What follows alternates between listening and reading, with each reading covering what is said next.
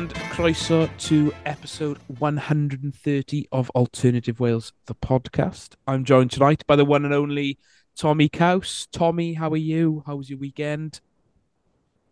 Yeah, not bad, thanks, right. Um, busy weekend. Um, went to watch my beloved Llansannan on Saturday. That was a bad result, um, but and obviously a bad result last night for Wrexham. Uh, but thankfully, the the meat in that sandwich was a was a big victory for Denbigh Vets on Sunday. So yeah. so it hasn't been a bad old few days really, but uh, could have gone better. Let's say that. Another competent performance on the pitch from you, Caws, then on Sunday.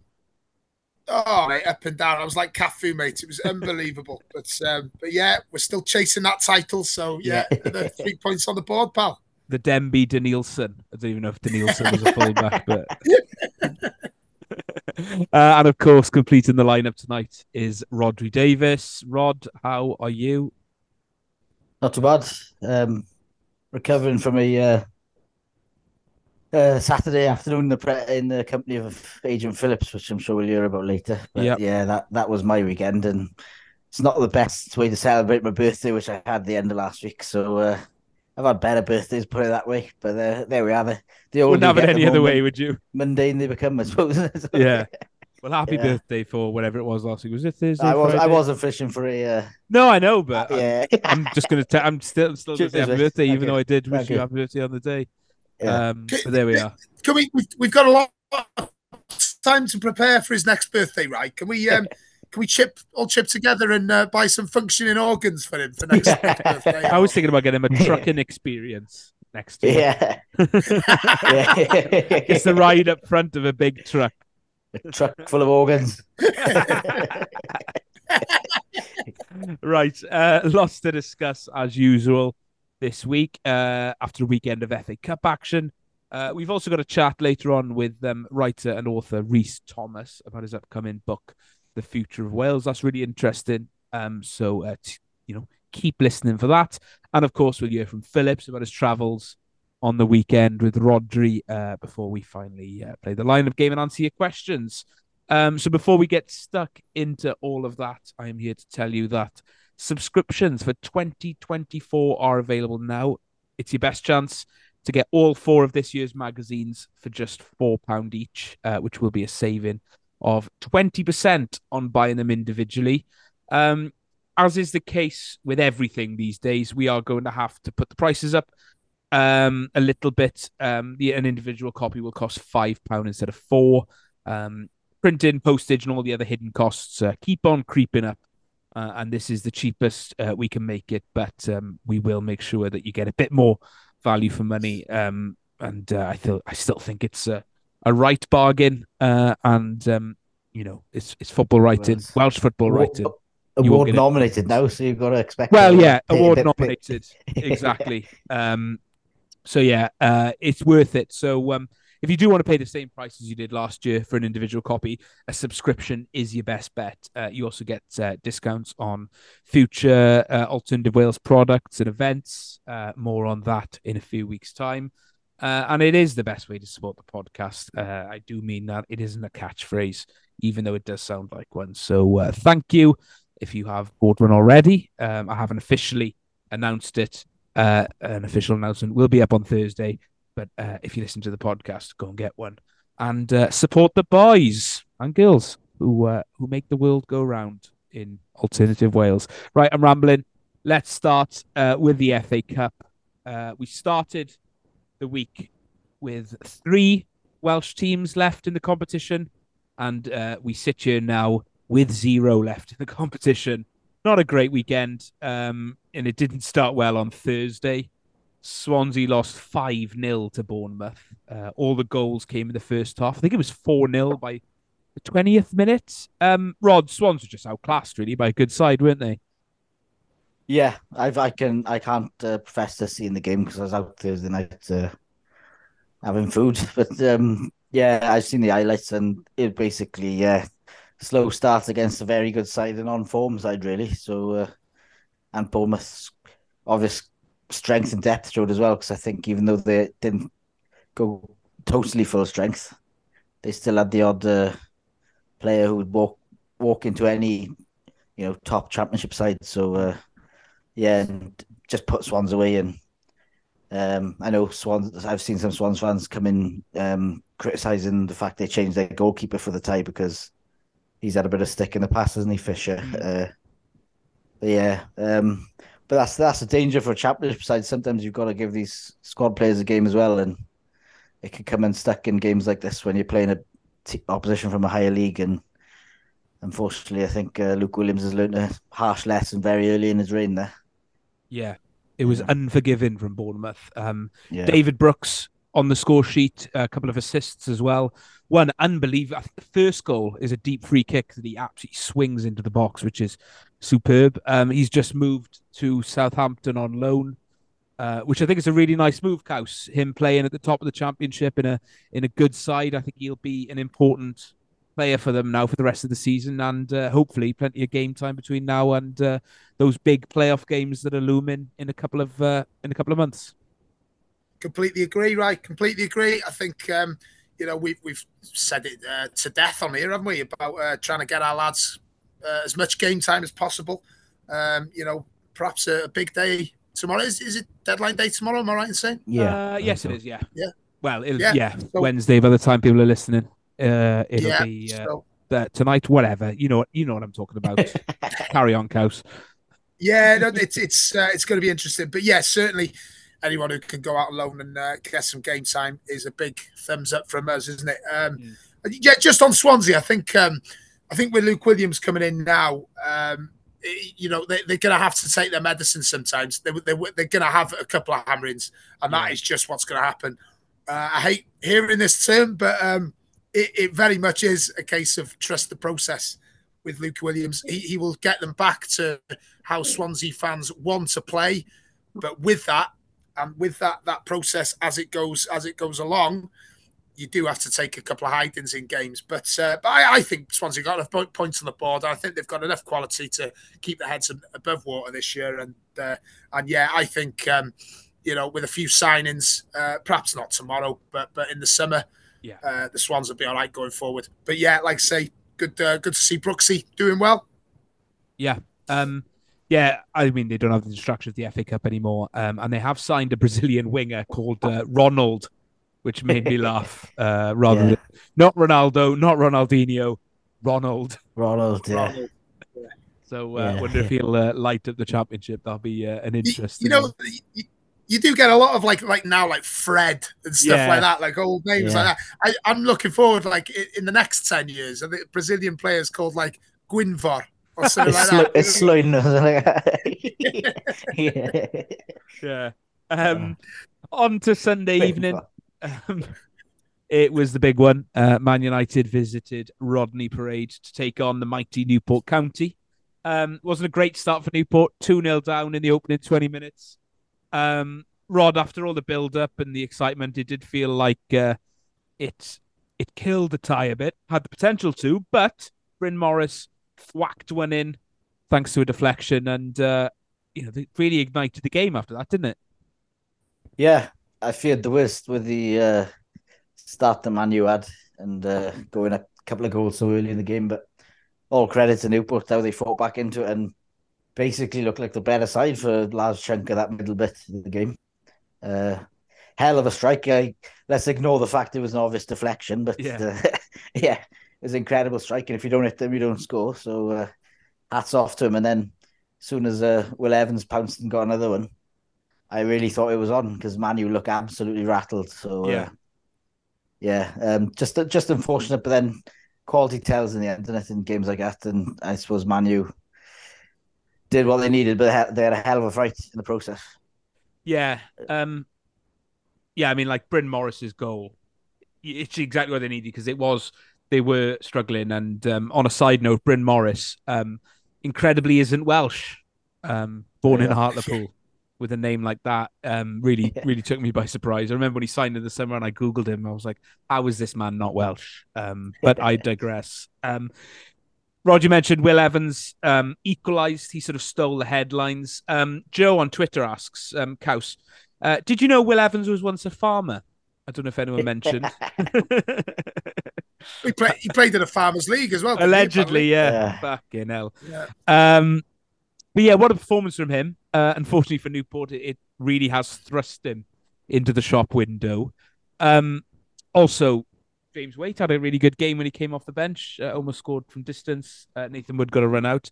Uh, you know, we've said it a million times how good it is to see Cymru Premier players thriving. But Will Evans, it seems to be a special talent, house, and he proved himself, you know, against some some of the you know the best players in the country. Yeah, he, he was he was outstanding, and um, you know he was he was a little bit quiet when I saw him at the racecourse, uh, you know, before Christmas.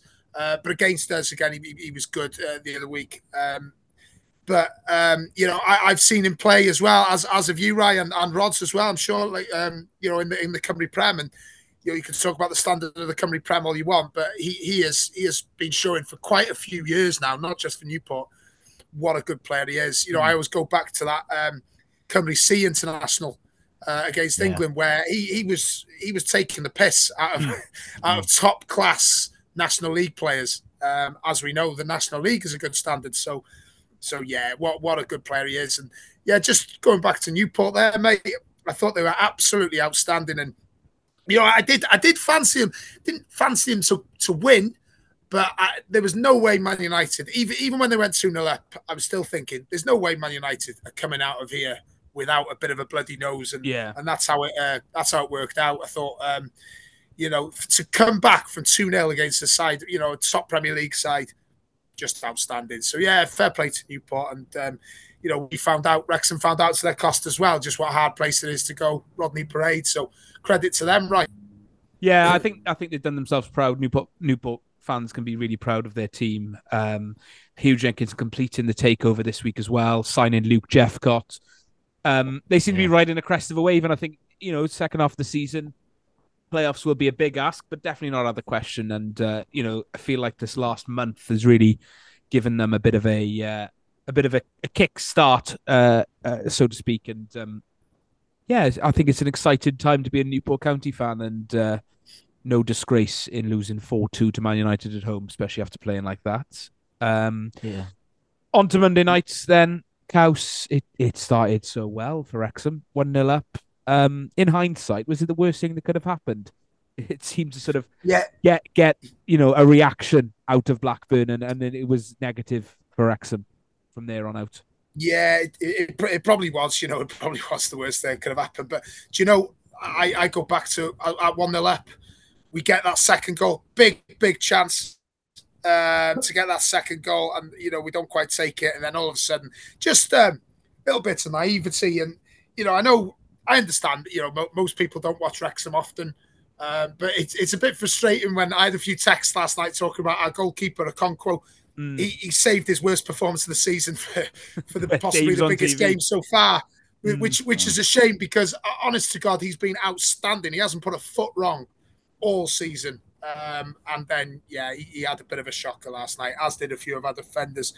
This it's one of them. It's you know, you, you, can get away with with little mistakes here and there in League Two. You can't get away with it in the Championship, and you know the the gap between the two sides showed in the end. But you know, fantastic night, seven and a half thousand Wrexham fans there, good atmosphere, and um, and yeah, we're on to the league now, so it's not um, not the end of the world.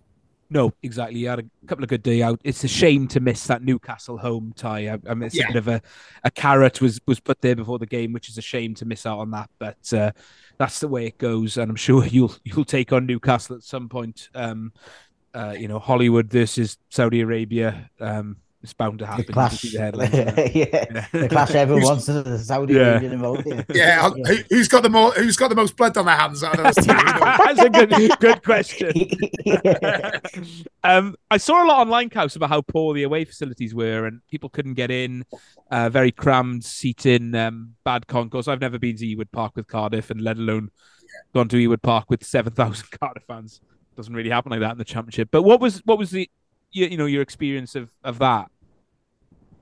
Yeah, it, it was pretty poor. It was a bit shambolic, to be honest. Um, you know, as uh, as what happens with with most away ends, and sometimes in, in the um, in the tech end at, the racecourse as well. Wrexham fans don't really sit down; they just stand where they want. And, but the, the, the stewards just couldn't seem to get a grip on anything. And you know, uh, a couple of my friends were saying they they missed the first twenty minutes because they were, um, you know, they were outside and um, and it was really weird, like going in actually as well because they were like really thoroughly searching Mm. uh, most people, and then like me and my mate just walked straight through without being searched. So they were like they were really really.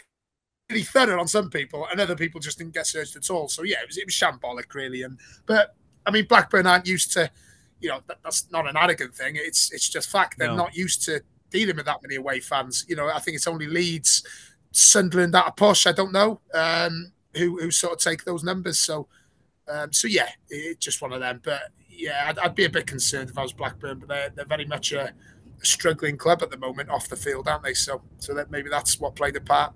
Yeah, I remember having a similar uh, experience at Highbury. Uh, it was the last season Highbury Cardiff played them in the FA Cup, and I remember it just being carnage in the away end. Just it felt like there was too many people for the amount of room you had. It was it was frightening, Yeah. especially as I was quite young at the time. But uh, but yeah, it's, it's it's annoying when that happens. I mean, it feels like that at the at the Canton. We spoke about it before. It for some reason it doesn't when it sells out. It feels like there's almost too many people there. It's, it I don't understand it. It feels like it can't Yeah. handle selling out, which sort of defeats the point of selling all those tickets. But uh, but there we are. Um, a shame that all three Welsh sides went out, but uh, eh, well, good, good, a good good cup runs for Wrexham and um, and Newport, um, nonetheless. And uh, Bigger bigger fish to fry for uh, uh, Wrexham now anyway. So exactly, it was probably probably a a bit of a welcome thing in the end of the day. I think that they can just put all their guns into the into the league now, isn't it? yeah, yeah, I suppose. absolutely. Absolutely. Um, there was no game for Cardiff, obviously. Um, so it was the best weekend I've had in a in a in a while. Um, Merthyr were the only uh, team playing in the English system to get a win this weekend. They beat um, Didcot Town, famous for being Yeah. uh, on the London to, to. Swansea line. Only reason I know it. Um, 4 0, thanks to a Ricardo Reese hat trick. Uh, they're Yeah. in third Did at the moment. Uh, Did you see his third? Did you see his goal for the hat trick? I haven't seen the Oh. highlights yet. No. Um, I, I think that's, I've only seen a, two, a couple of the goals, but that I think it's the one he sealed his hat trick with. It's like a, it's like the outside of his toes, basically, like just into the top corner. It's like Nice. one of those, you know, precision shots, and it uh, silky best, best silkiest name in Welsh football, silkiest skills. I think, yeah, definitely, yeah. I love. have Well, to, but uh, apparently he was an, he was an interested uh, spectator last week, Rods, watching um, watching Agent Phillips. So uh, at, at Merthyr. so maybe, maybe that's where he's learned that one, mate. Yeah, Yeah. possibly. But Agent Phillips definitely wouldn't have tried to do, to do what uh, he did. I think he did. I think he did. and it ended up in Yeah. Bannau Brycheiniog. Yeah, yeah. Um, no Cymru Premier this weekend. Uh, phase two gets underway on Friday night, but um, there was some news off the pitch not long after we finished recording last week. Um, Pontypridd United named their new manager Gavin Allen. Um, he is now the former Aberystwyth women's manager. This is all sort of broke just before we started recording because it seems like it's caused a bit of a stir. Um, originally, which I, I didn't realize, um, Allen was planning on doing both jobs, uh, the Ponty men's job and the Aberystwyth women's job. But um, the Aberystwyth board decided that he wouldn't be allowed to continue as women's manager. Um, this has seen a lot of outcry from people involved with the women's team. Kelly Thomas, the captain, uh, spoke about spoke out about it on Twitter. Uh, even the official women's Aberystwyth women's account has spoken out about it and, and about their desire for him to carry on and how they were consulted on the decision. Um, it's an interesting case, um, you know, and managing a women's team and a men's team at the same time should be fine, really. I guess um, they are independent of each other, and if the manager is happy to spread them, spread themselves over both jobs, that's up to them. Um, I think the ABBA board see it as a conflict of interest, especially considering ABBA's men's team are now in direct competition to stay in the Cymru Premier with Ponty. Um, but then should that play into what's happening with the women's team? Um, it just feels a bit messy uh, at the moment, and I don't really know exactly what's right. I guess you listen to the players and the team, and if they weren't consulted about it, then it's it's unfair on them. It's very very messy. It's not a good look for Aber at all at the moment, and um, yeah, it, it's a really tricky one. though. it's it's easy for us to to comment from the outside looking in, um, but you know I, I would have concerns there if I was an Aber fan. I'd be thinking, why is this club so fractured? I mean, it, has got to be one club. You've got to hmm. run it as one club, and, and you know the, the men's and women's team, just just like the youth teams and things like that, they should be part of one club. And you know, um, it's it is difficult because you, you know you could have a situation whereby you know Aber men's relegation rivals. Um, you know, their their women's managers managing their relegation rivals, so it, it's a really odd situation. Um, but yeah, like like you say, it's it's a it's a tough one as well because he's done so well with the women's side there, and you know uh, coming into an important part of the season. Outside looking in, though, I've, I've got to say, I've got to give my opinion and say, I've, I've got to, I've got to sort of side with the board a little bit here because you know I don't think it would be right for for um, Aber's relegation rivals to have someone still it's you know still in their camp, mm. so to speak. I think it'd be a bit strange. Uh, I don't think it would really happen anywhere else. So so I can see why they've made the decision, but I do feel for a lot of the players of the women's team and, and you know everyone involved there because it really is messy. I hope it gets sorted because you don't want to see this sort of um, you know fallout in Welsh football, and you just want to see clubs being run as one organisation, really. Mm, yeah, Rod, what what did what do you make of it? Yeah, I kind of uh, I kind of um, mainly agree with what Cow said. It's just the fact that probably the uh, women's side hasn't been consulted is the biggest. Uh, you know, if they haven't done it that way, then that's a big, big bit of egg on the face of the board, really, because you can't just make decisions without kind of at least consultation and, and putting your reasons across before you you pull these decisions out. But mm. he's he's gone to another job, and I'd argue. I I know you said you could do a men's and women's coaching job, but you got to put your energy into one coaching role. And if he's taking the job at a, a team so threatened with relegation, yeah. how is he going to apply his time evenly between the two? So I, I think the right decision is not to have him carry on, but the way they've probably gone about it, yeah, that's that's they haven't. Done, they think it wouldn't be appropriate for him to carry on, uh, being involved with yeah. Aberystwyth. So that's just my that's that's just my uh, kind of view of it without knowing too much. So yeah, uh, absolutely. The Abersol crew uh, have weighed in and, and they tweeted, um, regardless of the decision itself, the way a club's board in this day and age have treated um, their arguably yeah. more successful uh, women's team um, compared to the men's team is pretty shoddy. Uh, how can a community mm. club have such awful communication channels? So, um, so yeah, that's yeah. um, that's a concern. Uh, we'll sort of see how it plays out. Uh, no doubt, Gwilym will be on the pod soon enough when we can ask him a bit about it then. Um, but yeah, concerning to see. Um, right, that's the weekend covered bit shorter than usual as we've got a special guest up next. Earlier this week, I caught up with uh, writer Rhys Thomas to discuss his upcoming book, The Future of Wales. You can hear that chat next before uh, we hear from Adrian Phillips about his latest travels.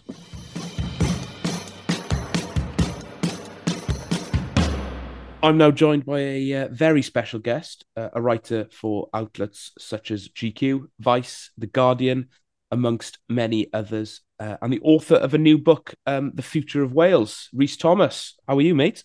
Hey, Ryan. Yeah, good. How are you doing? Yes, all good. Thank you very much. Thanks for, for joining me. Um, so we're going to talk about your upcoming book, uh, which is called The Future of Wales. Uh, it's released uh, at the end of February uh, on the 22nd. Am I right in saying that? Yeah, that's right. Yeah, 22nd. It's a uh, funny and impassioned manifesto for a better Wales. Um, so talk to me about the inception, uh, of the idea and you know what inspired the book? Yeah, sure. Um, I was just um, often wanting to sort of write about Wales and uh, found that outside of Wales, I live in London for all my sins. Um, it wasn't really much outlet for doing that, and um, I had these sort of ideas of where I thought the country was. It was in an interesting place where you know there's more talk about independence than ever before. There's uh, shifts in cultural trends, like you know the football and the rugby. And we'll probably get into that more in a bit. Uh, and I just had these ideas bubbling, and then um, this oh, Melville House, the publisher, um, had launched uh, were, were launching a series of books called The Future of Something, mm. and um, so there's one about songwriting, there's one about uh, war crime, etc. And um, yeah, I just and the ball ended up just rolling. I was talking to the publisher, the director there one day called Tom, and uh, he thought Wales was a pretty interesting thing to write about. So it just joined up nicely, and then uh, yeah, you know, fast forward a few uh, few months of late nights, and uh, we're here. Yeah, uh, exciting.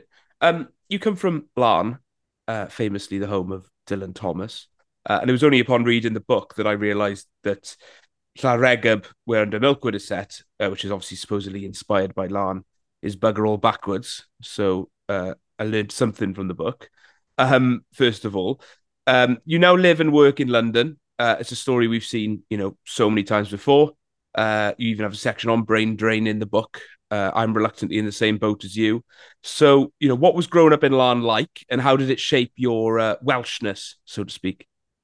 Yeah, sure. Um, yeah, Laugharne. Uh, it's um, it's an interesting place to grow up. I think um, bugger all isn't the worst description of it when you're, especially if you're a 14 year old, uh, you know, living there instead of visiting it on the on a holiday with your posh parents. It's uh, yeah, there's you know, there's there's one shop, there's no ATM, there's four pubs, more than four pubs really. Uh, there's, the church, the chapel, rugby pitch at the top. That's about it. Um, it's it's also in terms of Welshness, it's interesting. It's sort of um, it's in Carmarthenshire, but it feels it feels very Pembrokeshire. Mm. It's around the coast. It's got it's it's on the estuary where the River ends. It's pretty close to Pendine. It's, it's um, an Amroth, and then Tenby's like twenty minutes away. So you know, firm Pembrokeshire territory, and uh, it feels more like Pembrokeshire in that it's the Little England, but beyond Wales than it does Carmarthen, which is obviously quite Welsh. Um, so the Welshness was interesting there. It was sort of very Pembrokeshire driven, except there was a lot of rugby, not football. Mm. Uh, obviously, the history is quite amazing. You know, there's a big castle there from Norman times. It's pretty well maintained, and yeah, and Dylan Thomas, you know, from Swansea, decided to live and drink and die in Laugharne, probably in New York, but get buried in Laugharne. Mm. Uh, that was always in the background, but um, you know, it's a pretty it's a pretty working class area. There wasn't a lot of attention given to the literary side of things in school. Um, Dylan Thomas felt a bit like being force fed vegetables, to be honest. Mm. You know, uh, no one really, the teachers didn't really care. They just thought it was a necessity. The students therefore didn't care. Uh, so it was it was a bit of a weird one to grow up in. But then, um, you know, I just I I enjoy playing rugby and sport, and then uh, I had my mates that way. But I was more into playing music and went to secondary school in Dyffryn Taf, Whitland, and uh, I ended up wanting to write songs, and then that turned into wanting to write in general. And then I uh, had to reluctantly go back to Dylan Thomas and realize that for someone from this part of the world, I was quite lucky to live, be born in the village that has that sort of um, pedigree. Mm. It helps that my dad's also called Dylan Thomas, un- unrelated, but like, yeah, yeah. Um, you know, you mentioned sport being such a massive part of of life growing up in in Laugharne, and I think that that's the case for most people growing up in Wales, wherever they did, whether it was in one of the you know the cities or, or small villages. Um, and in most cases, for people down south, uh, myself included, rugby was sort of the the dominant sport, especially in school. Um, were you a rugby fan? We or was it just sort of, uh, you know, rugby was the way you could play sport with your friends? Oh, good question. Um, no, it was. I was definitely a rugby fan. Uh, I'm definitely r- rugby background. I mm. uh, started playing rugby when I was I don't know how old I was six probably for Laugharne and then eventually for Whitland and for the school and then county and then um and then I had to sort of decide whether to go down that route professional like you know to try and go down the professional route yeah. or not when I was about 16 and it just didn't in the end but I played to a decent standard um so rugby was always what I played actually and then outside of school it was a bit of both but football's just easier to play on a patch of grass mm. isn't it so uh, we played football to be friendly, and then at, at lunchtime or whatever, and then rugby was kind of the the more serious endeavor. Um, yeah, so no rugby fan. I'm Scarlets fan. My dad, mm. his dad, who I'd never met, but they, he was a big Scarlets fan. He was there the day that they beat the All Blacks, all this kind of stuff. Uh, yeah, no, very very rugby background where I'm from. It was only football, only really. Uh, played it alongside that. There's a good football town called St Clears, although they're also a good rugby town now as well. Um, four miles away. So I played a bit for them. Stopped when I was 12, focused on rugby, and football became very much a uh, a background sport for me until until I left Laugharne, really, until I went to mm. uni. I was in Nottingham, and then just fell back in love with watching football. And that was in you know 2015. So obviously 2014 in Wales was a good time for football too. So that helped. Yeah, I mean, what was sort of it's an interesting place, Laugharne, and I think all of that area for sort of football and because obviously Swansea would be the nearest professional team, but that's still you know a fair chunk of distance away. They haven't had many um, teams that play high up in the you know in the Welsh system. Carmarthen Town probably and Llanelli um, close close. Um, so in terms of you know following football, was that very much from a distance? Obviously, during the time you grew up, the national team wasn't in the greatest of, of states. So was it only really when you went to university that you really um, sort of discovered football for yourself and and um, fell in love with it? I guess. Yeah, I think I think I think every kid, you know, Welsh or not, I think growing up you always like football. I mean, mm. um, but no, it was very much a lie. It was very much a social inclusion thing at that point where I had mates who's a good friend whose older brother was very into Man United and he was, you know, he was about five, six years older than us. He was around when United were good and he liked football. And so I had a bit of it there. But no, it was very rugby. And then football just sort of um it was partly when when I went to uni that I, I, would say I fell in love with it when I went there just because the Welsh team started doing better. But um, yeah, growing up locally, it was you know St Clears were an okay, good amateur amateur side. They had a few teams, quite a few young division teams as well. Uh, the good players went to Haverfordwest or Carmarthen. Mm. Um, I didn't really follow them at all, just because my family was a rugby family. Llanelli felt further away than them, so there was no point. My uncles, one was a big Cardiff fan, hooligan level. Uh, my other uncle's a Swansea fan. So I couldn't decide between two of them. Well, mm. I didn't have a choice. I wasn't allowed to decide between the two of them because it would have incited a family civil war at that point. Um, Wrexham were obviously not great back then. My dad supported them as a kid, but I had no interest. I ended up being a Tottenham fan just because I was born on the same day they were founded. Um, all my mates were United and Arsenal fans, and yeah. I wanted to be different. And then Bale joined them, so that was always a, you know, that kept me liking football enough. Yeah. Moved to London, ended up in North London, Tottenham was still very Welsh actually. Before that, obviously Nottingham was very you know, had had a strong Welsh contingent, or has had, especially when it went up to the Prem. So things just aligned in a way that I saw more Welshness within the football around me. I think, and um, mm. obviously the national team went from strength to strength. I mean, gone were the days where I was uh, the first Welsh game I watched. I think we lost five two or five one to Slovakia. Yeah. So, yeah, it just became a little bit more. Uh, it became a little bit less hopeless. And I guess I glory supported Wales in that sense. But mm. um, yeah, I don't know. It was always a want to, I think. Yeah. Um, obviously, before we really dive into football and and, and its sort of um, relationship with national identity, I just want to ask. Obviously, you've done quite a lot of research into the book, and you speak about sport being such a cultural phenomenon in Wales, and, and maybe the most um, sort of you know cultural uh, phenomenon of of them all. You know, you, you go through boxing, darts, uh, you know, the relationship um, of athletes, you know, playing for Team GB and also um, in the Commonwealth Games. You know, we've had a, we have a rich history of sport in Wales. Um, why do you think it is so important to the people of Wales um, on a cultural level? Yeah, I think it goes back to just how I mean, you know, obviously we have to sort of obviously preface as well that like there's a massive gap every country is the same more or less except mm. for the US and Canada, but there's a massive gap between like how seriously male sport is taken versus other, other gendered sports, which is a shame and is, is changing.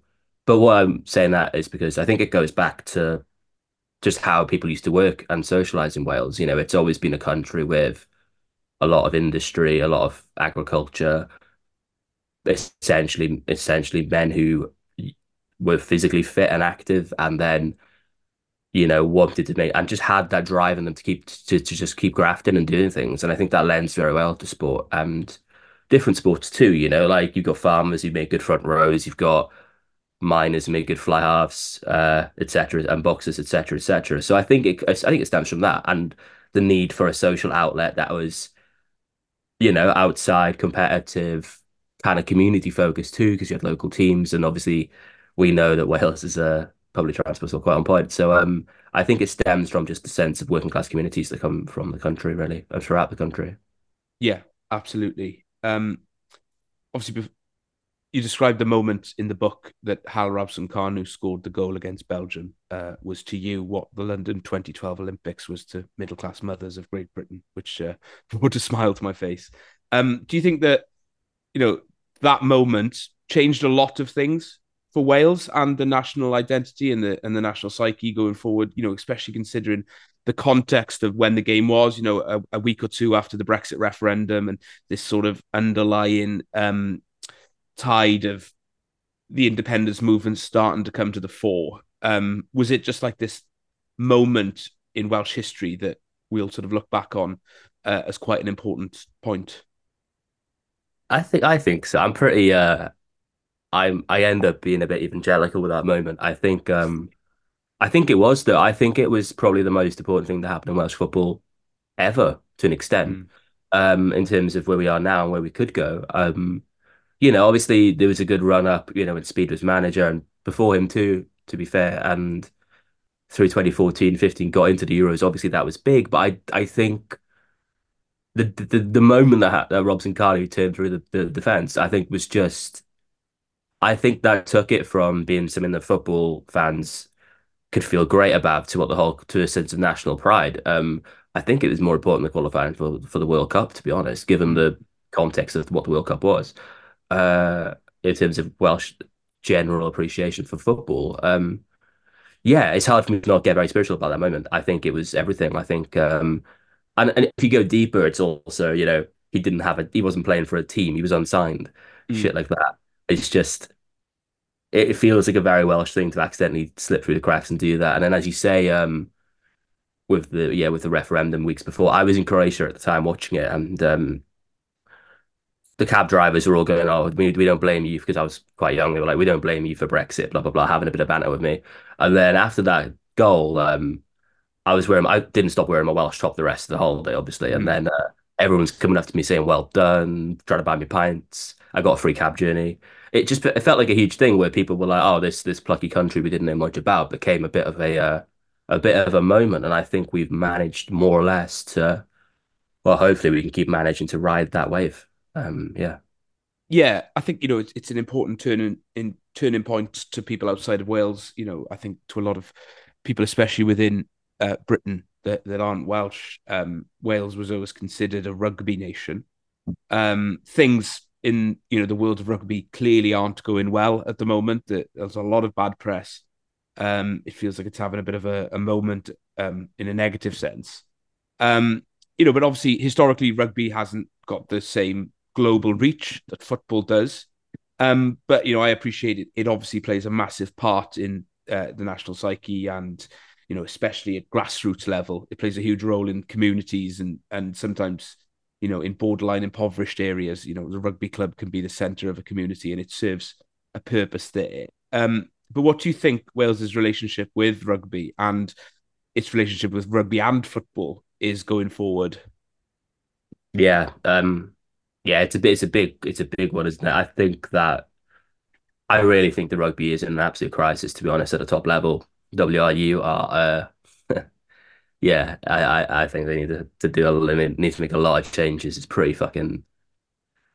They've shot themselves in the feet over the years. I think is what's happened by trying to foster a sense of putting national identity at the forefront of the sport, which I think is important. Um, you know, like I'm getting at the idea of what I think is basically put this had to happen is the caps on player salaries and have have 25 caps to play for the country. Mm. I like uh, principally so like politically I like the ideas, I think, especially the cap one. But I think um the, as in the salary cap one. Um but it just it just means that you don't give opportunity at the highest level for players to excel. It just means that you know we've got young boys who are going and playing for clubs in the English Prem uh, before they get the 25 caps and they're like, I don't have a choice. I want to make money. I want to play at the highest level. It just, um, there's obviously a handful who have said the opposite. They've said, you know, I'm going to stay in Wales. I don't care. And I admire that. But these are elite, if, especially if Wales is a rugby nation, these are the elite athletes. These are the creme de la creme of our culture. Like we shouldn't be restricting them to do what they want to do. And you know, everyone they're on enough money and they're on 100k, great. But you look at every other sport in the world and you look at how other countries do it, and I just think we're holding them back, and that's holding the team back. Um, but it's very different to the you know the local grassroots area. I think more investment in that would be amazing, but it's also at the very grassroots. I'm talking like the Sunday League equivalents of rugby mm. and maybe like like like Pembrokeshire Division Two or whatever, like that kind of vibe. Um, it's amateur sport. It always has been. I, I don't think it's a problem there. I just think it's how do you feed, and I don't think that will change. I mean, like Laugharne is uh, the rugby team is going from strength to strength this year. They're in the quarterfinals of the Welsh Cup and oh well, a Welsh Cup. I'm not exactly sure which one. And uh, the team is bigger than they ever has been. There's a lot of young boys playing. It's a really and they've taken over the rugby club recently and they own it now basically. And it's it's a really exciting thing for the village. And mm. I think that might be an anomaly, but it also might not be an anomaly.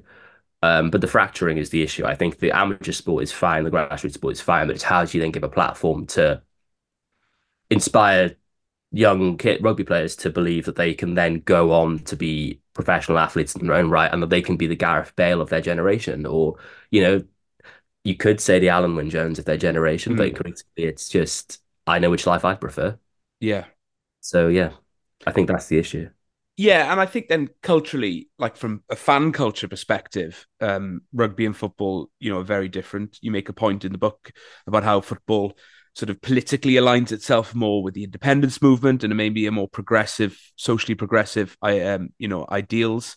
Um, whereas rugby is is stuck not only in in sporting ways but also culturally in a more traditional unionist you know royalist values you know still the pinnacle of playing rugby is to play for the british and irish lions rather than in football you the pinnacle is to play for your country in a major tournament um we tend not to stray too much into politics on the pod you know, as to not isolate anyone. I, I don't think you have to be a supporter of independence to like Welsh football and vice versa. Um, but you can't ignore it. Uh, and I think in the main, I see it that way too. I've described it to people that football, this is rugby, is sometimes our version of Celtic and Rangers in this country. And I don't think, but I also don't think you can follow one or the other. I don't think they're mutually exclusive. I think, you know, in an ideal world, everyone follows both and, and both are, are very successful, but that isn't the case because I don't really identify at all with rugby culture. Is that something why you've sort of lent more into football recently? Is the sort of the fan culture, like you know, the music, the politics, um, even the fashion that comes with following football. Um, it's so different to rugby, and uh, I think you know your identity as a human being, you almost fall into one of the two categories. Yeah, for sure. Um, yeah, good points. I think um, to make sure, yeah, I mean, to stray out of the politics to keep the uh, keep the listeners happy. I think um, the independence idea is it's there for sure, but I think it's one removed from just passion and zeitgeist. You know, like mm. I hmm. think they're less political, um, but those are the things that are there. So what I mean by that is that, as you say, like football is the cultural zeitgeist of the world, pretty much. Uh, in terms of sport, it's Everyone plays it. It has the fashion credentials. It has the gloss, the glamour. Um, you know, you can see it in how how young people dress these days. Everyone was wearing like sambas. You know, it, mm. it's which, yeah. So it's um which come from casual football, as in the, the casuals, etc., etc. So football is very embedded in like modern culture, which you can then argue is a progressive version of what used to be around. So it can make sense that young people in Wales, therefore, see themselves within football culture more than rugby culture because rugby culture is more traditional still. Mm. You know, it's it's Buca, denim, and brogues to make the joke. But at the same time, um, at the same time, I think the with what the problem is is more it's how the rugby team well, it's not the rugby team, it's how the WRU package themselves. I think they can easily shift the culture to be more forward thinking. Um, and they just haven't. And I think the fracture is there. I probably align more with the football just because I think that the football, the the or the FAW just it makes a point of celebrating Wales where in a way that feels like it has momentum and is trying. It's you know including the Welsh language in as many places as possible. It's incorporating people like Sage Todz and um, in into the uh, into the campaigns. You know, it's stuff like that. Um, and uh, and Juice Menace as well. Mm. Um, and the rugby just isn't doing that. It's a bit stale, and you know, I think that's the thing. Like, you, it's hard to get behind something that isn't trying to move itself. Mm. Yeah, I think um, culturally, Welsh football.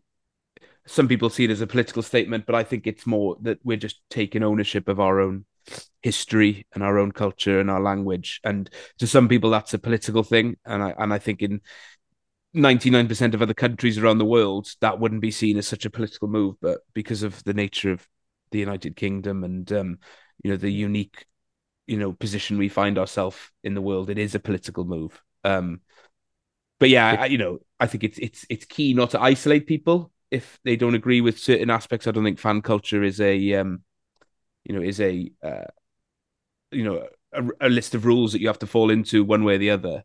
But it, you know, it very much is the case that football, like you said, is very much within the zeitgeist culturally at the moment, and that could change.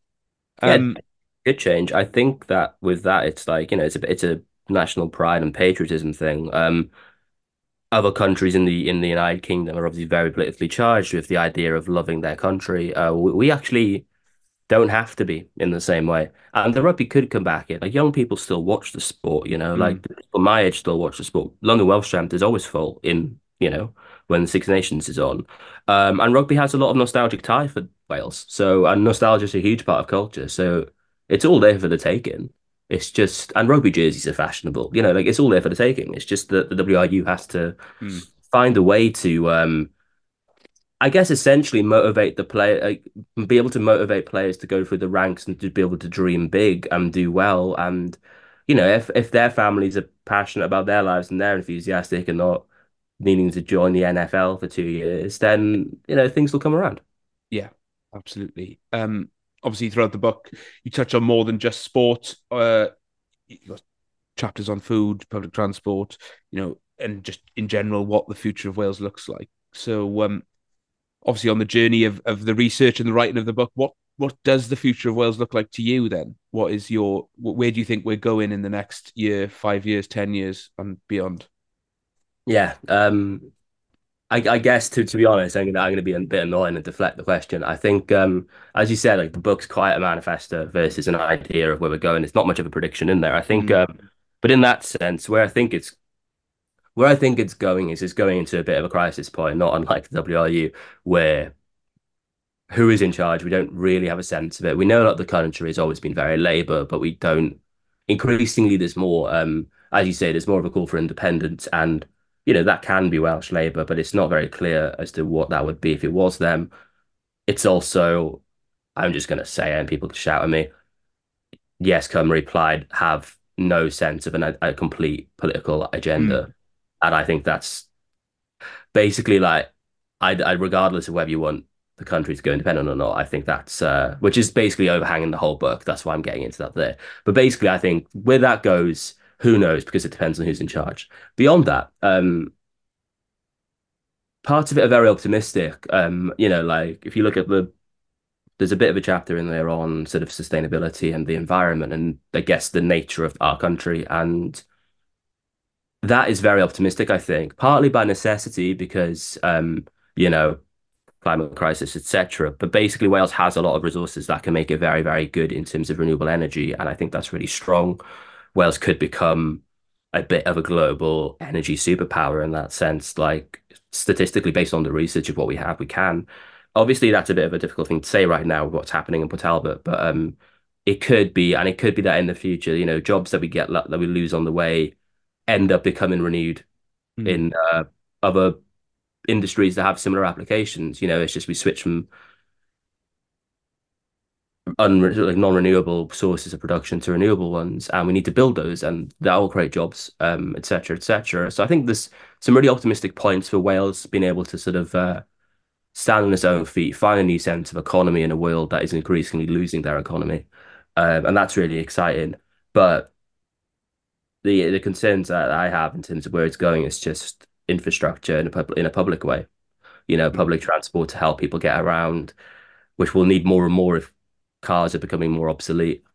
Um, and just a sense of identity from a political party. I think. Mm. Yeah, absolutely, and I think along the way, sport will be punctuating all of that as it always has in Welsh yeah. history. Um, yeah. So, in terms of you know the national football team um, going forward, obviously, again, it's a big year for the men's and the women's team. You know, we could finish the year with both teams qualifying for um, two major tournaments. We could finish the year with neither team qualifying for a major tournament. Um, do you think that you know post 2016 and post the World Cup, um, football is is is here to stay in in that in that realm? Like it, it feels like to me anyway, as someone who has sort of followed the national football teams for as long as I can remember. Um, it feels like the secret's been let out in terms of you know culturally, and I think in the same way that when the Six Nations comes around, doesn't really matter what's happening in Welsh rugby, people still turn up and watch the team. Do you think that we are in that position now with football, or do you think that if things start, you know, taking a turn and, and maybe not being as successful, that that that will sort of fall away and maybe revert back to what it was like, you know, in the in the mid two thousands when you were growing up in Laugharne? Because I'm assuming kids yeah. in Laugharne now have a very different relationship with football than you did, and it was the same for me in Bridgend. Yeah, they must. Yeah, they must do. And as you say, Bridgend as well, which is historically very rugby. Mm. Um, yeah, I, I, uh, I think on the first point, you know, with the women's team especially, it's a, I really, I really hope they qualify. It's, it's it'll be so important for them, and um, the sooner we can, you know, make that professionalized, the better. Like, mad, mad to me that we haven't um properly done that yet. But yeah, um, we will, yeah, I, I, think regardless of this year, well, this qualification round, I think where we are at the moment with the sort of fan culture is it won't disappear. I think Wales trying to qualify or qualifying for a Euro is like the the rugby team winning the Grand Slam. Mm. You know, at least maybe more so. Um, maybe it's better than that. So I think you know, and we're always going to be in that race. Like we, where we are now, uh, you know, like you know, me- mess- messing around with people like like Poland, Finland, increasingly probably Norway, uh, who I don't know how they're not in the running, but um, yeah, mad. But yeah, like you know, we will always be in that realm now, as opposed to like losing to Azerbaijan, yeah, consistently. Um, you know, I think that's where we're gonna stay, and it'll take you know, it will take a generational talent or two to help bolster the ranks to um put us into a position where we're acting more like the teams that come third or fourth in the pool in the group stages every single tournament. But um, we're getting there, and I don't think it's going to go back further than if we don't qualify this year. I think, well, Page will probably be out properly. I'd like Steve Cooper to be in, mm-hmm. ideally, uh, and we'll have a really good go at the future tournaments. And I think, um, yeah, as long as we qualify for the the Euro after this one, and have a little phase where we're sort of you know in one out of one in one yeah. but always close to it. I th- that's where i think it's going to go realistically and i don't know if the team ends up doing really well and just finds their uh, their new identity without you know without the uh, the generation of players they got this year then um, i think will be great but we're just in that reinvention period but thankfully our reinvention period is not where we were in 2002 you know? Yeah. Absolutely um, Rhys, it's fascinating. The book. I, I do recommend everyone um, getting it and reading it. You are doing a launch in the London Welsh Centre at the end of the month for the uh, thousands of Welsh people in London and beyond. Uh, can you tell us more about that and how people can get there and uh, and get involved? Yeah, thank you, and thanks for having me as well. Really appreciate it. Um, it's uh, yeah, great pod, great time to do this with you. Um, the uh, yeah, so the book is out twenty second of Feb. You can get it pretty much anywhere, Waterstones, what have you, WH Smith, I think. Um, the obvious Bezos one, all of them. Uh, local bookstores, probably, hopefully. Um, if not, phone me up and I'll figure it out. But um, yeah, it's out. It's out there. Uh, it's been published by Melville House. Um, and then yeah, and um, I'm doing a. There's an event in Carmarthen Waterstones on March first at 4 p.m., which is a Friday. Which I don't know if you'll have. St. David's Day. I'd say David's Day. So if you happen to have taken the day off as a national holiday, then uh, hop down at 4 p.m. and I'll be there doing something of some sort of thing. And then, yeah, London Welsh Centre in Holborn, um, which if you don't know that and you live in or are visiting London often, it's like you've got to go. It's an institution. Yeah. It's brilliant. It's amazing. Um, they do events, they do sports screenings, they have choirs, etc. Uh, yeah, in the evening. I think it's I think it's around, it'll be around half six, seven ish. Uh, in the evening on the twenty sixth. I believe. I really should put this in front of me. Pretty sure it's the twenty sixth. Anyway, uh, you can go there. It's free. I'll be having a little bit of a chat with um Tom, who's the publisher, about the book. More of this, but uh, I'll be more prepared now that you know I've started waxing the publicity tour. And um, yeah, that's that. And they'll be great. And there might be other events as well. And uh, yeah, find me on Twitter, and I can keep you updated that way. Yeah, absolutely. Um, what is your Twitter for people who don't know? Obviously, it'll be in our tweets about the pod coming up. Oh yeah, it's um at underscore Rhys Thomas, another underscore. Um, that's that'll be it. Yeah, Good stuff. Well, uh, thank you very much, uh, Rhys. Uh, it I, I do recommend it. I, I was fascinated by it all, even though you know, as a, as a Welsh person, um, you know, it's almost it's like even sometimes reading stuff that you almost know, but someone else is saying it. It it's fascinating to sort of have your views reinforced sometimes, or or you take in different things and different viewpoints. It's um it's worth a read, and uh, yeah, uh, I implore everyone listening to get out and uh, and read it. So uh, thank you very much, Rhys, and um, we'll catch up with you again in the future. yeah. Thank you, Ryan. Take care. God bless you all, Welsh team.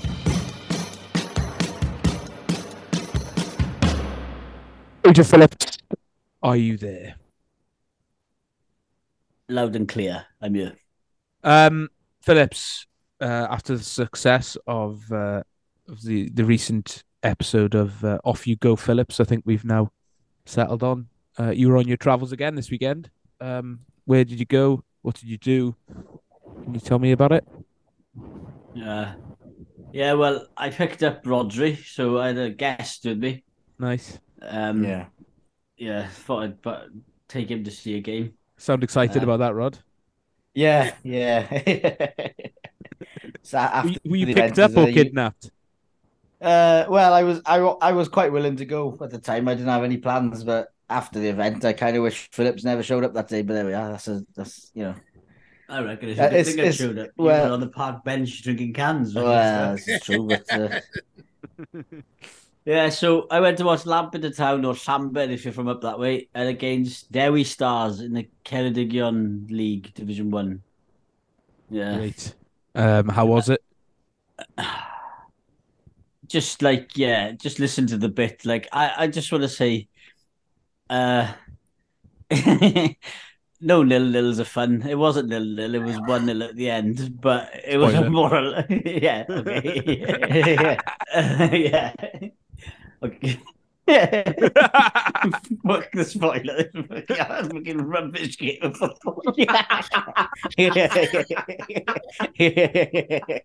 it was a, a drastically weather affected game because was a hell of a breeze there, and uh, it was ice cold, and the ball.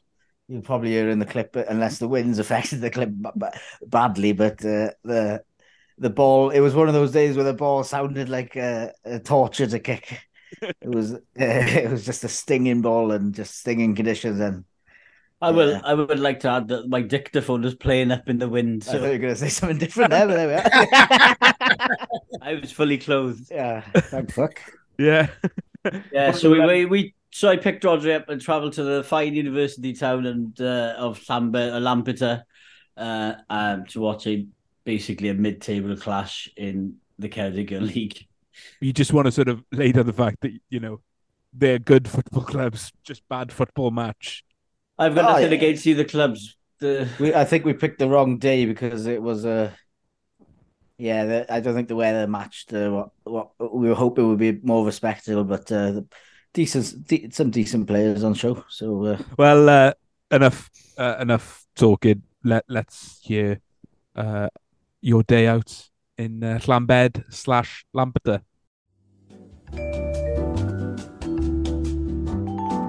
We made it.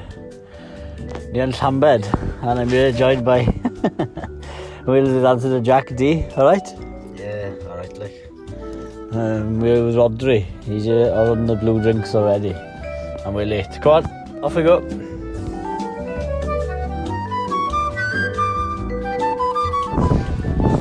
Uh, missed the kickoff. Uh, Lampard played in Newcastle's kit. Yeah, Lampard are playing Newcastle against and Dewi Dewi Stars. I thought they were playing Falderbrennan United, but they're not. They're playing Dewi Stars. I'm playing in what can only be described as a confusing uh, kit colour.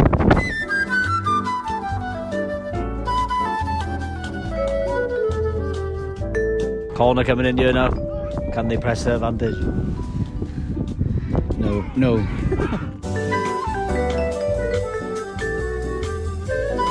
a good crowd here in Llambed. Apparently the home of rugby in Wales. According to a sign.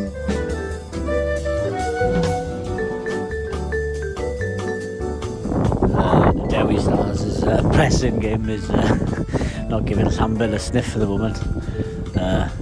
Keeper kicks it over the halfway line. Miscontrol, miscontrol. No team on top at the moment, really. What would you, what would you say? Uh, last last five minutes, I think Camber have been boxed and they just couldn't get out. So uh, concerning few minutes for the home side. Terrible free kick, a waste of possession. Bitterly cold here in West Wales. Oh, they're in, yeah? Oh, shit.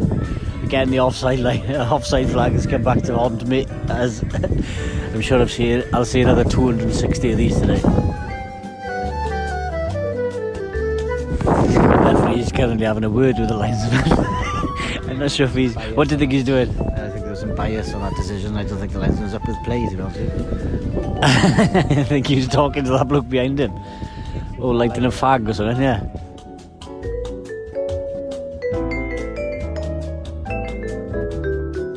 Of a win, yeah? Will he get the call into the box? Dewi Stars have got a 19 year old with even more than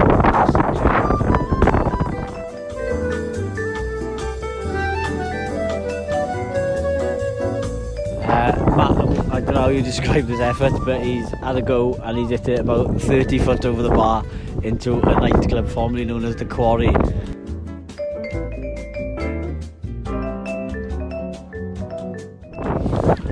An ball incident here as the player goes down, clutching his face. Ref way flit. Oh, challenge is coming in here now. Everyone's shouting. And this has got a potential to simmer over, hopefully.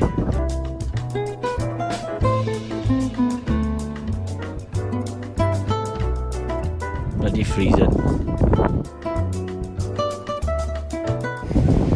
usually seem to stumble into these again. We've got L. Gregson on the bench for Lambert. Coaching he is. Well, he's, well, he's coaching. Uh, not many people will remember him playing for the Swans, but he did play for the Swans. Bit of useless information. So far, Rodri,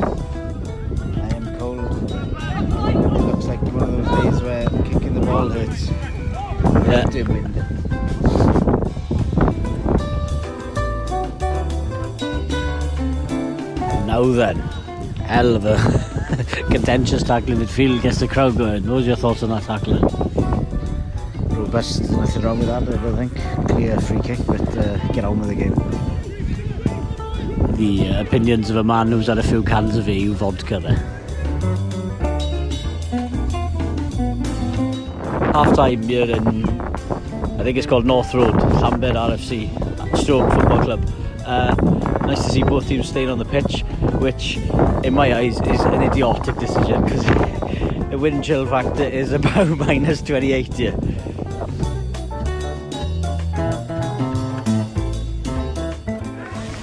Went into the club at half time, but uh, obviously we're used to uh, watching a higher standard of football. Half time was literally two minutes. We missed 10 minutes of the second half. Uh, we got a, we got a pint. Uh, how would you describe the goalkeeper for Llambed? Kevin Pressman, but he's, to be fair to him, he's in much better nick.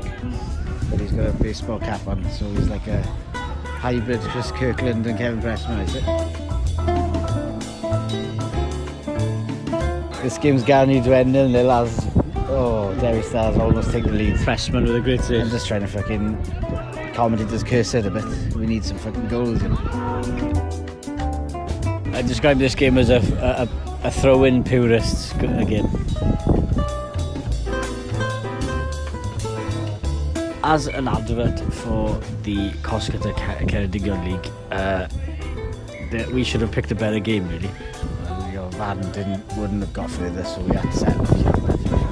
Tregaron reserves are doing better than this. Anyway, We just made decision to to pick me up, so uh, you know, a lot of uh, machinery over there where you could potentially pilfer some diesel. But there yeah, that's. Uh, don't incriminate myself here. Anyone wants diesel, text me. I've seen the, I've seen the hose pipe in the back of your car.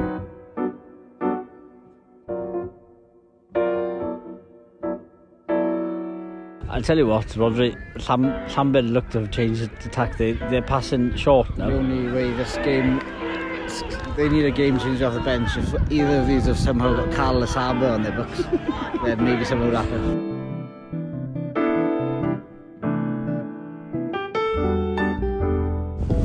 Great tie there for that. Oh, sorry, I was watching the rugby there. um, ah, another pass goes out to play for the throw in. number 886. Badri in the in the Lampeter club, I give uh, one out of ten. There's some horrible answer after this. Don't wanna, don't wanna libel them, but maybe it's a wake up call. A, ba- a pint of Badri, please, drive.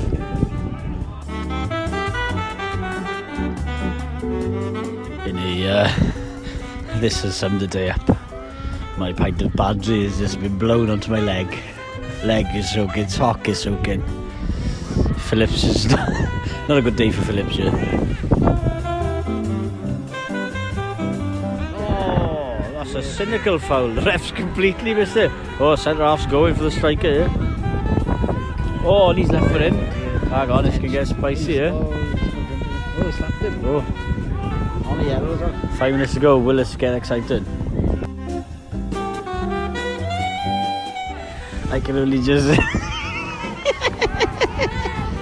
we stars are taking the lead. Fucking scene. I literally just said I can see the Dewi Stars winning it, and the next move, he's put it in. Finally. Song of the Dewi Stars. Good win for them. Late winner by, I'll find out later who he is. Uh, sum up by your feelings on that then, odds. Uh, kind of regret coming because I can't feel my feet. Uh, it's all right. It was destined to be nil nil, but if anyone's going to win it, it's probably the deserved winners. That Phillips is uh, trying to jumpstart his van now, so there we are. Oh, the, doors just come off the fucking hinge. Eh? A fucking gearbox. Farm machinery, and we'll, uh, we'll get the diesel for the way home. Go get the fucking pipe set. Do you know the siphon? Uh, as you can tell, very wind affected. But uh, Phillips, it was uh, it sounded like a lovely day out. Yeah, well, it was a lovely day out. I think Rodri had a better day out with me because he's drinking all afternoon. Uh, Yeah.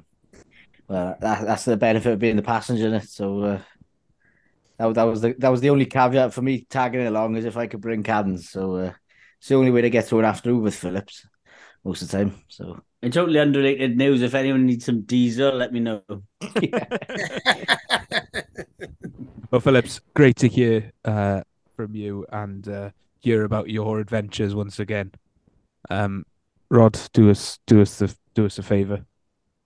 Yeah, off you go, Phillips. Don't don't don't dare come near my house on uh, this weekend. I, I want some peace. there You stay on that park bench, pal. There we are. Then.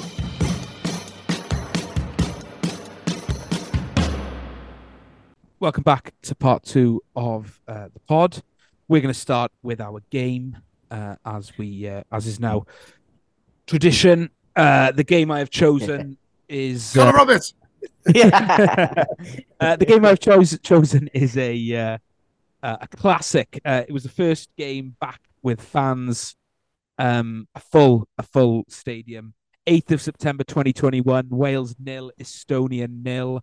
Um, obviously, we we could potentially be taking on Estonia in a couple of months, whether in a friendly or in the playoff final. Uh, that is yet to be decided. Um, so I thought uh, I'd uh, go back into the archives and and I pulled this one out. An interesting game, um, a frustrating game from what I remember. Uh, who won last time? Rod, I think it was you, wasn't it? Yeah, I had, a, I, had a, I had a clean sweep last time, didn't I? I think. Yes, you did. Yeah, well done.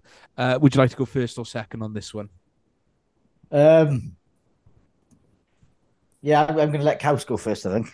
Nice, interesting. Switch it up. Yeah, Caws, yeah. um, would you like to uh, kick, Interesting. kick In things the off? hope trips up. I think. doesn't make any difference, right? Doesn't make any No, difference. no. He, he could go fourth and he'd still win, mate. Don't worry about it. yeah. hey, you had a good start. Don't let's not you know let's not let a couple of bad weeks um rock the boat. I can't wait. I can't wait for um, Connor Roberts if he ever has a testimonial, and we're still doing this game and he hasn't played it. So who would you Uh, like first, Caws? Um, Surely. shall, shall I just go for it? I, I may as well just go for it. I'll just get it out of the way. Connor Roberts. Incorrect. He didn't play. Oh no! He's doing it on purpose now.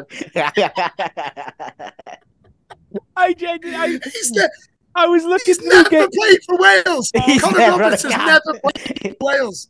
I He was didn't even score the- against Turkey. I was looking through the games and I was like, oh, we, we might play Estonia soon, so let's do that. And I looked at the game and I was like, bloody hell, he didn't even play in this one. We're going to have to do it. Oh, sorry. Oh, Yeah, I, don't, I don't think he's any of these games. He's, Yeah. he, has He is Connor Finland. Yeah, yeah. Oh. Does Connor Roberts exist? All right, then, Rod. Um, your go. Oof, just trying to think now if he didn't start. Um. Oh no, I don't know. I'm just I, Danny Ward. Correct. 1 0. Yeah. Caws. Right. I- I'm going to go for Dan James. Correct. 1 0. Rod? What year did you say this was? I'm just trying to 2021. It was the, it was September 21, yeah. just the, the first game uh, in the Cardiff City Stadium Right. with a full crowd after COVID. Okay, Gareth Bale. Correct. 2 1 to Rodri. Caws. Just stay in it. What are you going for? But it, it it has to be Gunter. Chris Gunter has to have played. Correct. Yeah, correct. Well done. 2 Yeah. 2. Rodri to win it. Oh, right, yo. Um, gonna take a bit of risk because I'm not sure whether this was around the time he was banned or whether I'm completely out by a year or two or a few months. But Kiefer Moore, He didn't start. No, no, he didn't. Ooh. It didn't come off the bench. He might have been banned. I'm not sure, but he didn't feature. It wasn't on the bench. Must have been injured or banned. Right into sudden death then. Caws, a lifeline. What are you going for? Uh, I will go for uh, has Ben Davies been yet? Nope, we Not haven't. say Ben Davies. Yeah, no Oh, one yeah, said Ben Ben Davies. Davies. Uh, ben Davies played. Correct. Well done. Rod, pressure's on. what's the score now? Uh, Three two. It's sudden death. okay. Um, Joe Allen surely played, did he? He did. Yes. Yeah. Well done. Three all. Oof. Over halfway. Caws. I'll go for Ethan Ampadu. Correct. Four three. This is this is weird to to, One to for be the so deep. ages. One for the ages. deep. this is. Yeah. Rod. I think Mepham might have been back in the He did. He fold. yeah, was. Yeah. Very good. Four all. What's going on here? Wow. I get To, dizzy. I he's some three water. players to go. I'll go for Harry Wilson. Bang on. Now it's Oof. interesting. Right then, Rod, you got two players to pick from. Who Oh. are you going with? Have you done mental formation in your head? No. um, got a feeling we're missing a centre back and a left back we a left wing back maybe. Um, Joe Rodon. Incorrect. Yes. House has won Ah. after not having Connor Roberts to begin with. Um, two two players missing. We played four at the back that night. Rod, Gunter, Mepper, Mampadu, Ben Okay. Davies. So we had two, well, three midfielders: Harry Wilson, Joe Allen, and Joe Morrell. Joe course. Morrell, man, Joe bloody hell. Of course. And then uh, would- Dan I James. have gone Brennan- for Brennan play. No, Dan James. Ramsey, false nine. No, No. Tyler Roberts started. bloody hell. What's Yeah. going on there? Mark, Mark, Mark Delaney was going to be that next one. there. no, I Brendan was- Johnson on the bench. Tyler Roberts started. Um, two subs. Johnny Williams for Harry Wilson on 36 minutes, and Mark Harris for Tyler Roberts on 63. See, Um, I, I lose track of time because it's 2024 now. 20, that game seems like it was last year or yeah, like 18 Yeah. months ago. But yeah, Christ, that's a lot while ago with Tyler Roberts. he was. I, he was bloody rubbish that night, from what I remember. I feel Yeah, like I, I- feel like the teams the teams changed quite quickly. Like not great Yeah. deal, but there's like there's lads who have like who were like you know involved in like quite a few teams in a row and then just haven't been seen for about three years, like James Lawrence and people like that. yeah, Yeah. yeah, I was a, I was a big um I was a big Tyler Roberts apologist because I saw he had flashes of really good Mm. stuff with Leeds, like very very sporadic, but he never really did anything in a Wales stop, did he?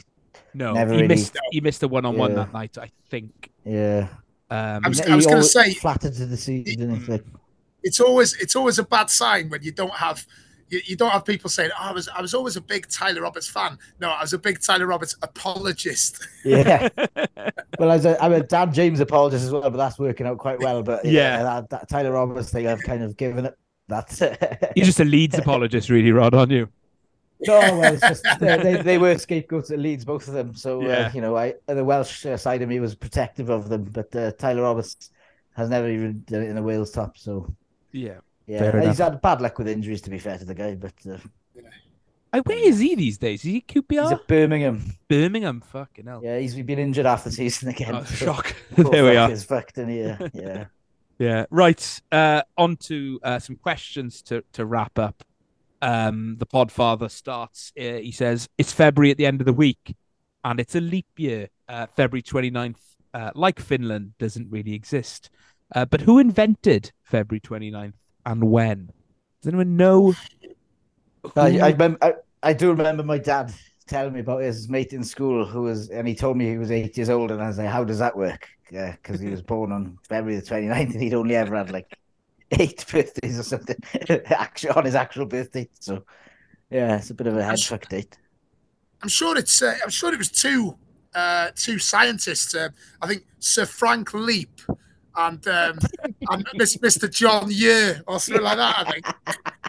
Not quite. Sir Frank Leap, how did he get a night in a John? John Year didn't do, didn't do enough.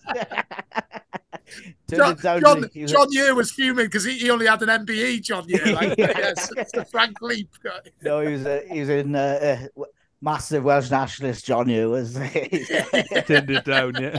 yeah, Uh, but it was uh, it was uh, proposed in 46 by BC um, by Julius Caesar. So uh, yeah. I was gonna say play. Romans. They did all yeah, it's the Julian calendar that we use, uh, Yeah. named after Julius. So uh, yeah, there we are. Bit of bit of trivia for you. Fair Uh, play.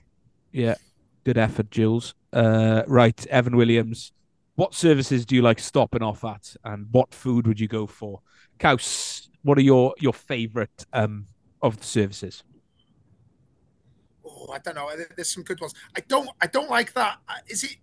Is it Gloucester Services, which is the one where Yeah, it's yeah. you, you can't buy like branded products? No, which- it's all like you know, it's like a farm shop. Not a fan. yeah, it- like usually as as a socialist slash communist, I usually like unbranded products, but it's all like really posh middle class sort of tofu and shit like that. Yeah. it's yeah, not, not for me mark up on the all, like- price and stuff as well, probably. Yeah, it's very expensive there, isn't it?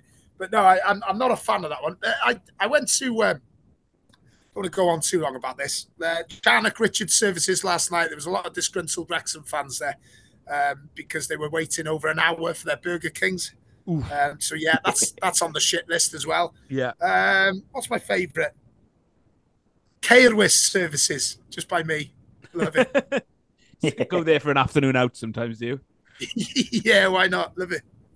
Yeah. Um, Rod, what about you? Obviously, uh, can't be Pont Abraham uh, with its petrol prices, uh, but any other Yeah. standouts?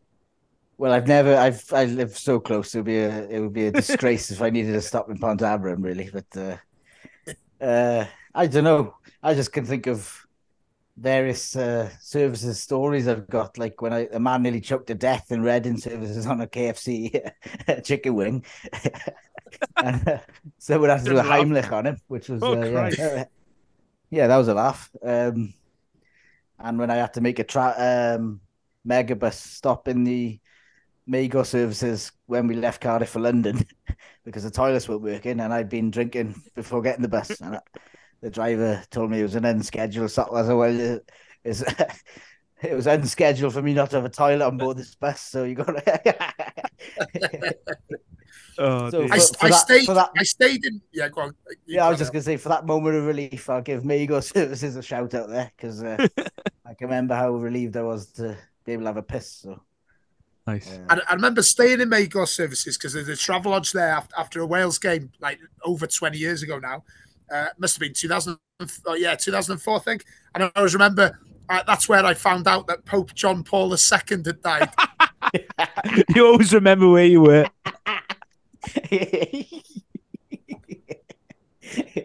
Oh, that's good. That is good. Uh, Um, my London to Bridgend drives, I usually do Membury, mainly because Yeah, it's sort of a, a middle point. Um, yeah. I do prefer a a services with a McDonald's rather than a KFC or Burger King, and I prefer ones with sparring rather than WH Smith. Um, but they're few and far between, Yeah. and you don't get them, especially on the that M4 corridor. Um, you don't get them. There's a, the M1 has a couple of good ones.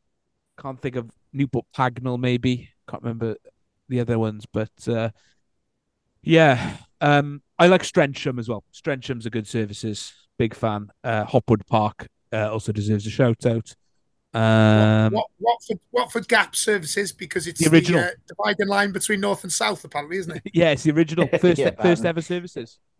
Uh, Watford Gap. All right. uh, I googled it. Um, well, I asked my girlfriend to Google it once when I was driving because it came to my mind, and I was like, right, I need to know. Google it for me. What was the first services? Uh, and I think it's it's due to close. Uh, and I'm pretty sure I read that the Rolling Stones played there once. Anyway, um, I digress. I feel like I'm Alan Partridge now. Um, and, on, and on that note, a big shout out to Rob Phillips for uh, radio bit the other day. Uh, Anthony, Anthony. is the greatest was uh, superb stuff. Uh, Just like good. the was it Nathan Blake on co-coms with him? yeah, And he goes, "Oh no!" as soon as he said it, Oh, Nathan, Nathan Blake playing the uh, the sidekick Simon role there. Like. yeah, they are national treasures. Rob Phillips, especially, brilliant, really Oh, he's good great. stuff. Yeah, Um, Andrew Dowling asks, uh, "There's been some tasty tackles this weekend in football. Can you relive a moment in your footballing career where you have either put in a solid tackle or where you let loose on the field and how it made you feel?" Now, in my youth, I was a fucking nightmare on the field. I used to get booked for dissent. Used to think it was big and hard, but it's not big and it's not clever. Um, some of the stuff I used to shout. I did remember once I used to play in goal, uh, and allegedly I'd handled the ball outside the box, which I didn't. I uh, I remember that I didn't. It was a bad decision from the from the referee, and um, I spent the rest of the game shouting handball every time anyone even did anything. Um, and I got a booking for that. So, uh, yeah, did it make me feel better at the time? Yes. In hindsight, no. But um, you know, you live and learn. I was young and dumb, and I apologize to any referees that I might have upset back in the day. I am a much more calm presence on the pitch because all I think about when I play now is uh, just trying not to die. Basically, just get through it. yeah. Can't worry about anything else other than myself. Um, Rod, I've seen you put some tasty tackles in. Um, yeah. Any any other moments where you might have let loose on a football pitch? Ah, well, well, my couple of seasons stint as right back for um, Llandovery. I was uh, playing a pre-season game at uh, Bryn Rovers in Bryn Aman, and uh, it was uh, the referee had to tell me that if it was the pre-season game and he hadn't bought his cards, I'd be off because I s- swiped the striker down three times when he was through on goal, and the third time the striker was going to hit me. And I said, "What do you want me to do? You're faster than me. You're getting past me. I'm not letting you in on goal." So and I knew the ref wasn't going to send me off. Um, yeah, and it's one of those ones where I was the right back where after four games into the season they stopped shouting "Stay in your feet" to me because they just knew I was going to lunge it every time. So as one of those players, I just enjoyed the enjoyed the crunching challenge. And I think who asked this question? Dowling. Yeah, I was expect. I, he's caught me putting in one of my challenges. Yeah, so. very well. he It's doesn't great need to ask me. Yeah, yeah. That, that was that was memorable. That that was um, they should hang that in the Louvre. That picture Yeah. that Dowling took. of that. Wouldn't it get just Absolutely just up oil to chuck soup on it? That'll that'll. yeah. Um, Caws, I'm sure you've had some moments on a football pitch uh, over the years. Anything stand out? Yeah, I'm trying to think. I'm su- I'm sure that I'd say that there was. This is a genuine one now. Um, played against. Uh, I think it was. It was definitely a Llandudno team. I think it was Llandudno Athletic. Anyway, um, I was assistant manager at the time, so so I should have known better. But um, I um, I sort of squared up to one of their players after a bit of a nasty challenge from from me, and uh, sort of you know I had a bit of a coming together after it. And, yeah, and um, and and I, I sort of you know I sort of like sort of pushed him, and he threw himself to the ground theatri- theatrically. So every time I went anywhere near him, um, for like he, he got a yellow card for that for for like you know simulation or whatever. So every time I was anywhere near him, you know, say there was say we had a free kick or a corner and there was a break in play, I just like theatrically throw myself to the ground. The referee sent us both off. I was like, fucking hell! Like it was- it was just ridiculous. It was, it was farcical. But um, yeah, so, so we had to walk to the change rooms together, and both I'm gonna fucking knock you out, mate, and all this sort of nonsense. Um, but yeah, we, we just went into our respective change, change rooms, had a shower, and then had a beer together afterwards. It's Yeah. good. funny in it. It is funny how how people behave on a football pitch. It does really bring out the worst in people sometimes. Um, Right, Evan Powell, change of pace here. He says, "I'm having soup for tea, uh, vegetable soup to be precise." Uh, so, what are your picks for the best soup? Might have had this before. Not sure. Uh, we've covered most food over the years. Um, quickly, Rod, favorite soup? Yeah, I can remember answering this not so long ago. I think I said mulligatawny, so let's stick with that. I think. Uh, Caws.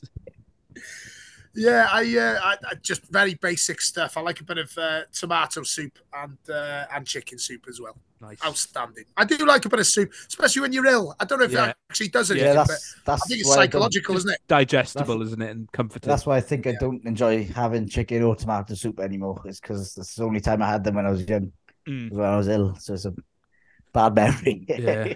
Uh, big shout out to the leek and potato and butternut squash and chili from me. Um, different vibes for different times, really. You know, different strokes, different Fucking- folks. Fucking London boy, listen to it. Oh, yeah. don't start now! Don't start now. I'm on the. I can't. I oh, The only My squash to do in existential- shops in Canterbury uh, I can't have you. you playing into my existential crisis anymore, Caws. Yeah. Um, I've got enough to deal with without you bloody talking about my like for butternut squash soup.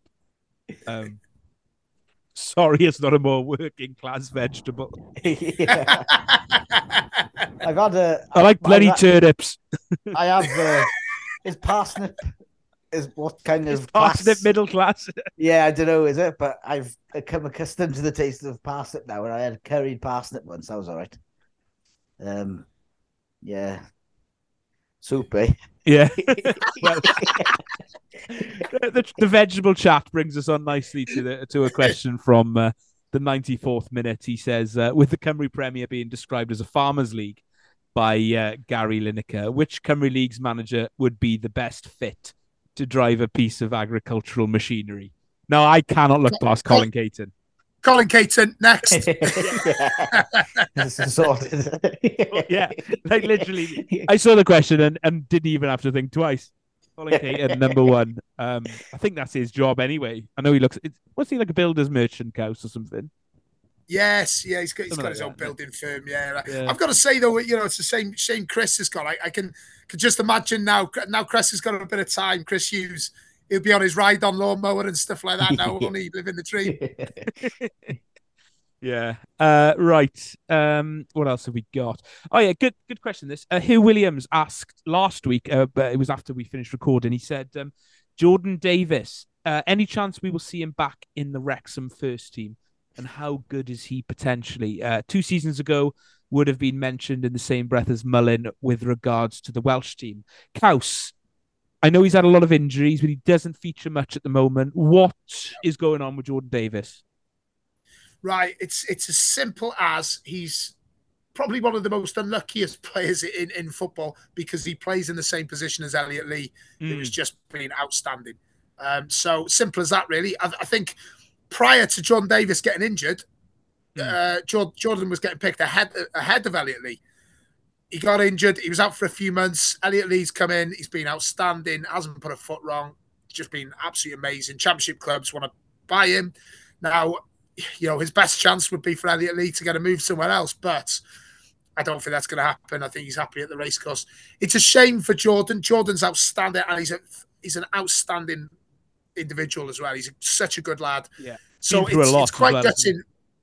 What's that? He's been through a lot in his personal life as well. He's, you know, he's been through a hell of a lot. He's, he's had, you know, a pretty pretty tough year and a half, two years. But um, I really want to see him back because I think we can all, doesn't matter who you support, the one thing you want is uh, local lads with that fire and yeah. passion in their belly to play, you know, play for the shirt. So, so yeah, I want to see him back in the team, but I got to be realistic and say it's going to be tough. And you know, as for Wales, I mean, you know, he needs to get back in the Wrexham team first.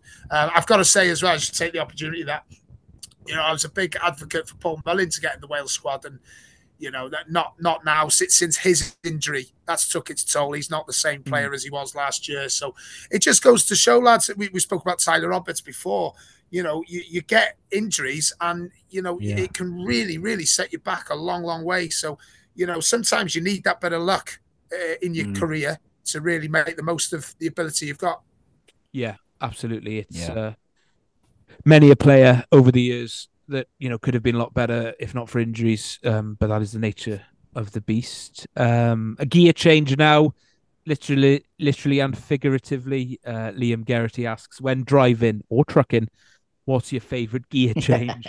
Uh, apologies for the same question yeah. this week. No alcohol consumed this weekend. Caws, uh, in the KA when you're cruising the, the lanes of North Wales. yeah. What what what's your favourite gear change?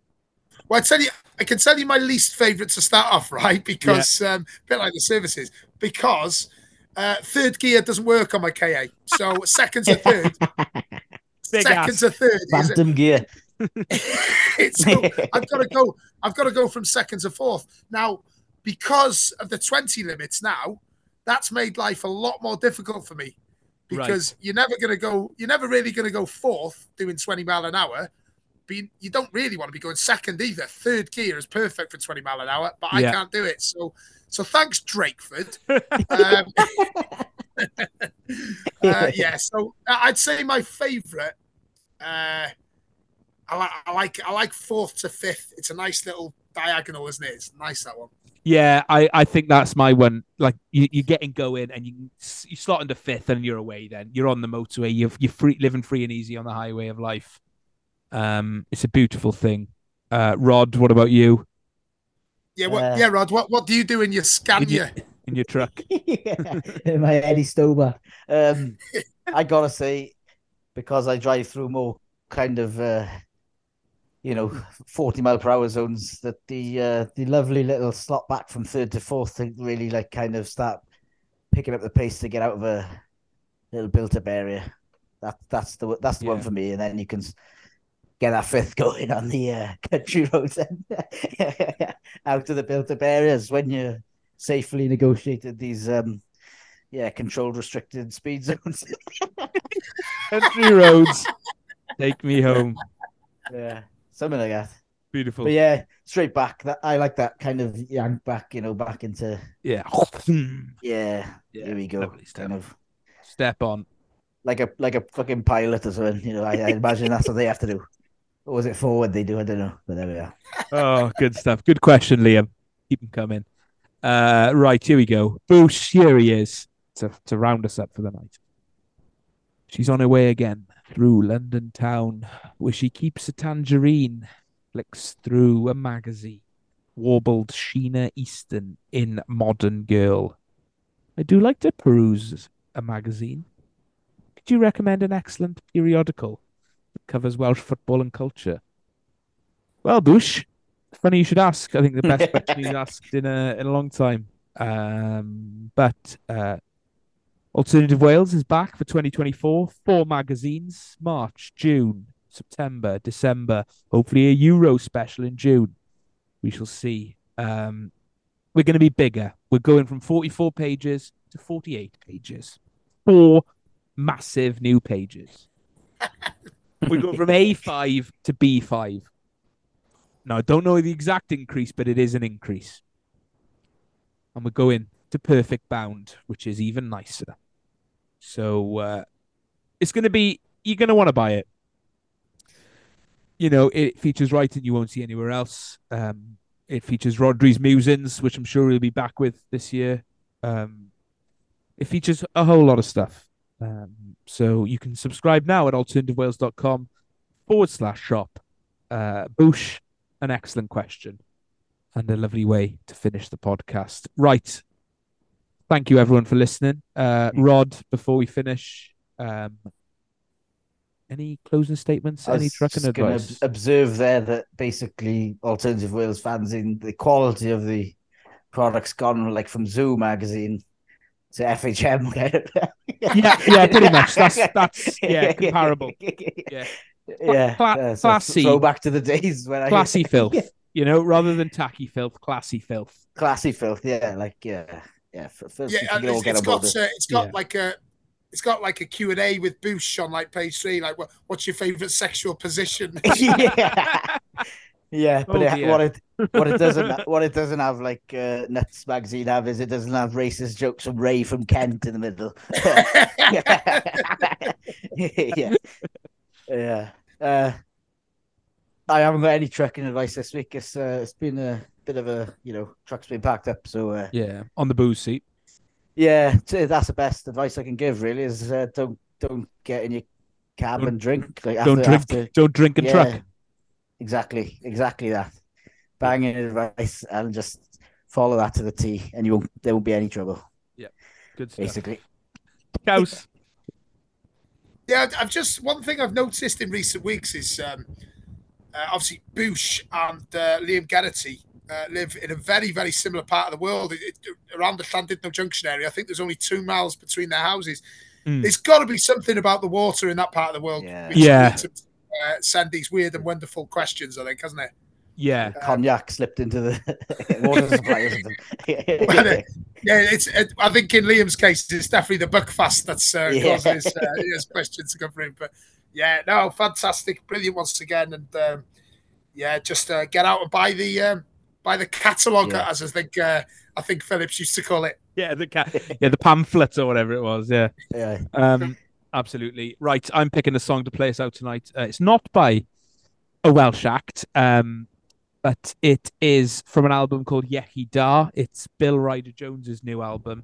Uh, he co-founded uh, the Coral uh, back in day. He's from uh, Merseyside uh, and has a has a big connection with Wales. Named his album Iechyd Da for crying out loud. Um, and it's the song um, "If Tomorrow Starts Without Me." Uh, it's a lovely song, and um, yeah, that'll play us out. Thanks again for listening. Thanks to Rhys for his um the good chat we had. Uh, nice to bring a bit of culture to the podcast for a change.